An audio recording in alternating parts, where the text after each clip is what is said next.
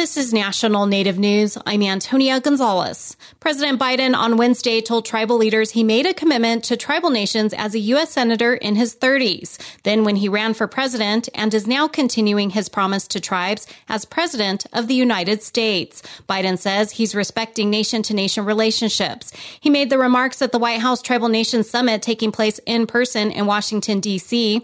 Biden says his administration has worked on strengthening relationships with tribes and has made financial investments in Indian country. He says tribes not only have a seat at the table, but also have Native American representation in key positions, including Secretary of the Interior Deb Haaland. On my watch, we're ushering in a new era and advancing a way for the federal government to work with tribal nations. And it starts by appointing Native Americans to lead the, the front lines of my administration. You know, starting with Secretary Haaland, Haaland we uh, We've we followed uh, dozens of Senate confirmed Native American officials, over 60 Native American appointees all across my administration, including in the federal courts.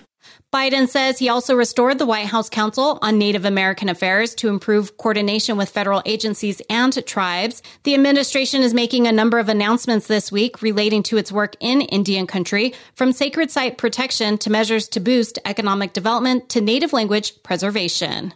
About 10 tribal leaders met privately with President Biden Wednesday. Central Council of Tlingit and Haida Indian Tribes of Alaska President Richard Peterson was one of them. It was pretty great. I actually was one of a few tribal leaders selected to meet the president so that was pretty special. Peterson says tribal leaders were able to have a brief moment with the president to share priorities. Peterson mentioned the taking of land into trust by the Bureau of Indian Affairs for his tribe. According to the Interior Department, that recent action is the second to trust acquisition in Alaska since the passage of the Alaska Native Claims Settlement Act in the 1970s. And it's the first in five years. The land is located in Juneau. Among things, it will help with federal services and programs and foster economic development. So it's pretty historical, and so we were appreciative of that. Talked about some of the other issues. You know, we talked about broadband, ARPA, infrastructure. You know, it was very fast. I tell you. Peterson says he's grateful to have had a moment with the president. He says under this administration, tribes are seeing more Native American and Alaska Native representation in Washington, which is helping tribes gain traction on their priorities. Vice President Kamala Harris also addressed tribal leaders Wednesday. She reiterated the nation to nation relationship building and the administration's commitment to tribes. The White House Tribal Nation Summit continues Thursday. Montana U.S. Senator Jon Tester Wednesday announced the introduction of a bill that aims to provide more support for homeless Native veterans. Aaron Bolton has more. The bill would carve out a portion of housing vouchers for use by Indigenous vets enrolled in the VA and tribal housing authorities. The housing vouchers are offered by the U.S. Department of Housing and Urban Development and given to vets enrolled in VA case management services.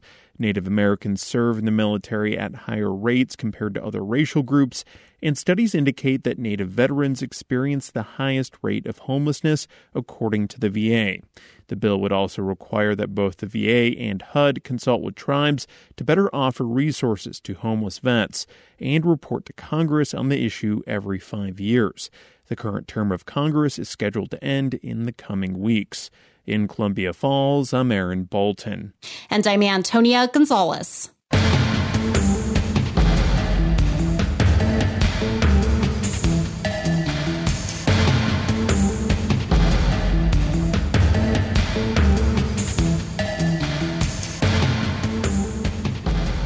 National Native News is produced by Koahnic Broadcast Corporation with funding by the Corporation for Public Broadcasting.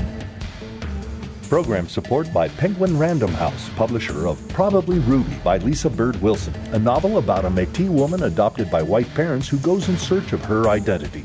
More on this and other stories at prh.com slash stories of the land.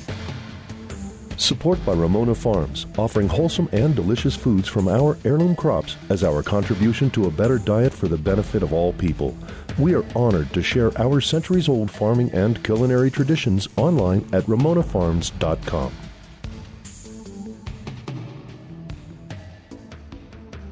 Native Voice One, the Native American Radio Network.